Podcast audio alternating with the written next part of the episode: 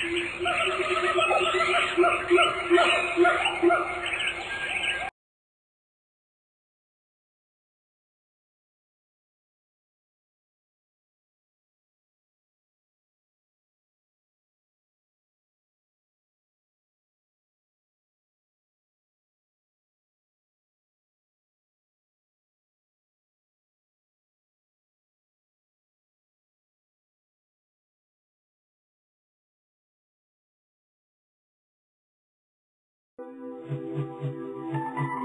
L'ammonite est un organisme apparu au début de l'ère secondaire, il y a 250 millions d'années, et qui s'est éteint à la fin du Crétacé, il y a 65 millions d'années.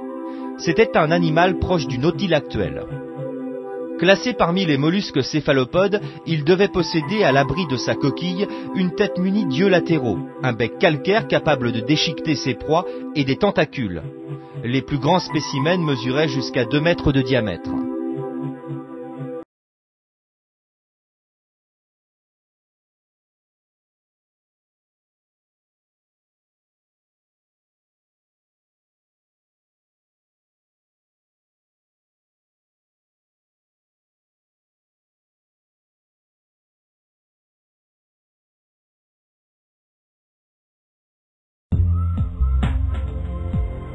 La découverte des fossiles a permis de retracer l'histoire d'êtres vivants qui avaient définitivement disparu de la surface de la Terre.